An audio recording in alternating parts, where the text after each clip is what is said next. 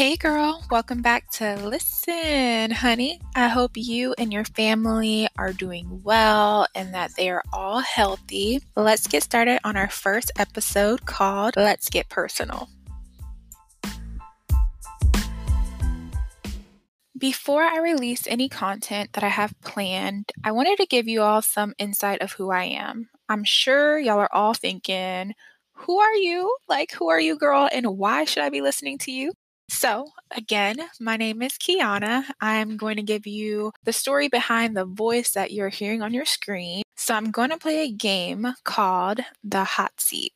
I used to play this game a lot in college. So basically, you get to ask someone any question you want for two or three minutes. But honestly, I can't I can't remember the exact time. It's going to be a little bit different because I have some of the questions and topics that I want to discuss, but I'm sure you guys get the gist of it. I really want this to help you understand who I am and what I'm about. So I am coming to you live from Texas. Um, no, I am not a Texan, nor do I claim being a Texan, but believe it or not, I've been in Texas for about eleven years now, which is crazy to me. Like, it's completely bonkers. As a child, I moved around a lot and have lived in five different states, with Texas being the last place we moved to. Growing up, I used to see moving as a chore. I would always, you know, say like, man, I have to start over again. I have to meet new people. And honestly, back then, I really didn't like it.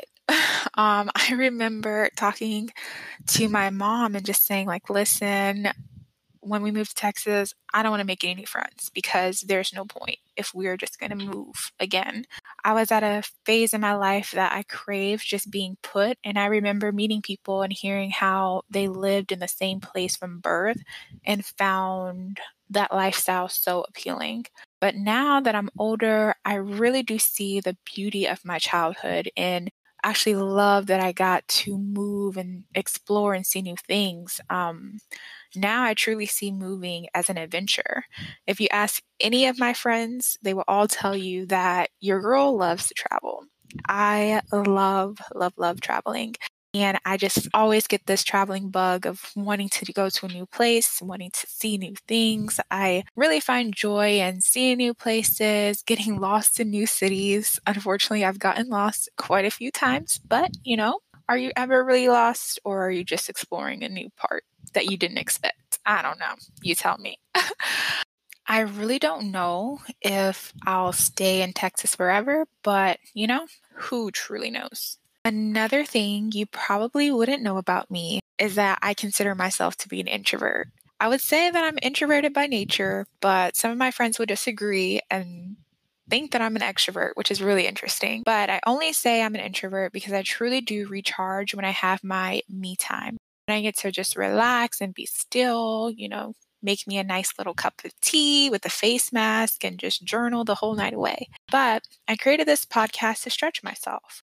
I wanted to be able to talk about things because, as we all know, communication is key in all relationships. And sometimes it's hard for me to put into words exactly how I'm feeling. Can any of y'all relate to that? Or is it just me?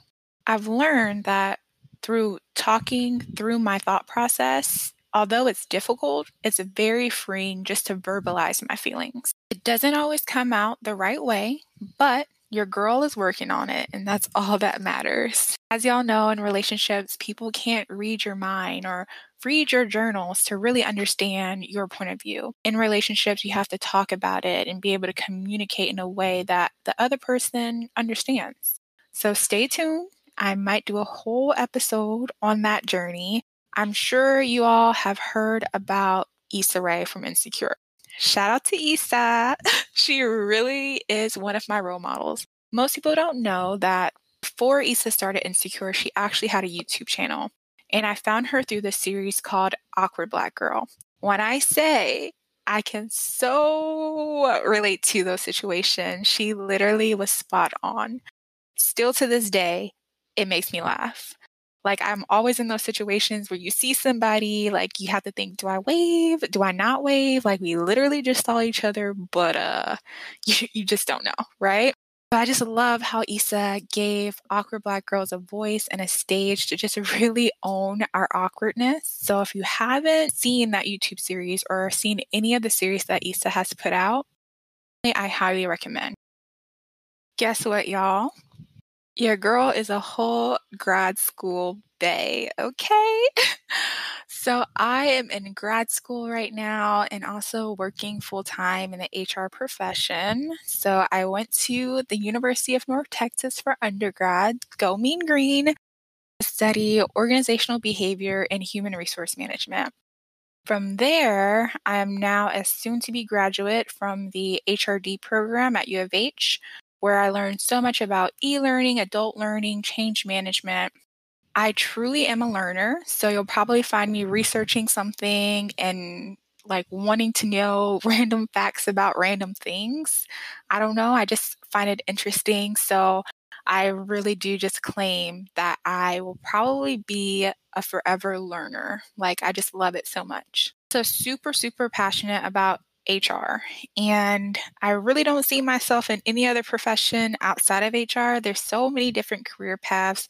So many opportunities. It's really endless. And I feel like a lot of people view H R as such a negative thing, and we get a bad rep, which I kind of want to reverse that.